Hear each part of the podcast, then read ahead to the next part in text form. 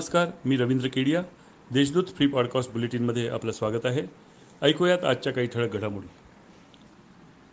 जिल्हा मध्यवर्ती बँकेच्या संचालक मंडळाच्या चुकीच्या धोरणाने मध्यवर्ती बँकेची वाट लागली असून शासनाने बँकेवर नेमलेल्या प्रशासक मंडळाची मुदत पाच वर्षे ठेवल्यास बँक नफ्यात येईल अशी मागणी नासाकाचे माजी चेअरमन तानाजी गायधनी यांनी मुख्यमंत्री व उपमुख्यमंत्र्यांकडे केली आहे. त्याचवेळी जिल्हा मध्यवर्ती बँकेच्या संचालक मंडळाने संचालक बरखास्तीचा निर्णय घेतला असून त्याविरोधात सर्वोच्च न्यायालयात दात मागण्याची भूमिका स्वाभिमानी शेतकरी संघटनेचे जिल्हाध्यक्ष गोविंद पगार यांनी पत्रकार परिषदेत केली. एम आय डी सीच्या संगणक प्रणालीत अज्ञात लोकांनी हॅक केल्याने राज्यातील एम आय डी सीचे कामकाज ठप्प झाले आहे. मागील आठ दिवसांपासून यावर उपाययोजना करण्याच्यासाठी शर्थीचे प्रयत्न सुरू आहेत.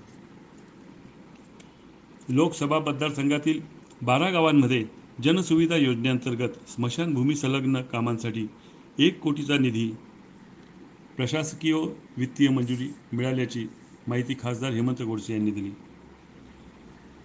कृषी उत्पन्न बाजार समितीच्या प्रवेशद्वारावर आजपासून प्रवेश शुल्क पावत्या फाडण्यास प्रारंभ करण्यात आला. अज्ञानापोटी अनेक शेतकरी थेट निघून जात असताना त्यांच्याशी वादाचे प्रसंग निर्माण होत होते. याचवेळी सातपूर व नवीन नाशिकच्या भाजी बाजारातही मनपाकडून प्रवेश शुल्क फाडण्यास प्रारंभ करण्यात आला.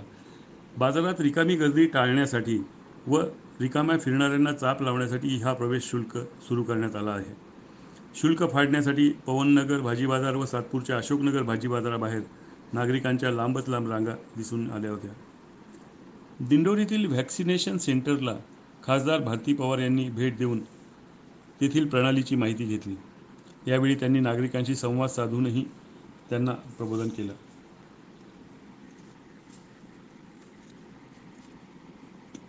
प्रजापती ब्रह्मकुमारी परिवाराच्या वरिष्ठ दिदी हृदय मोहिनी यांचे नुकतेच निधन झाले होते.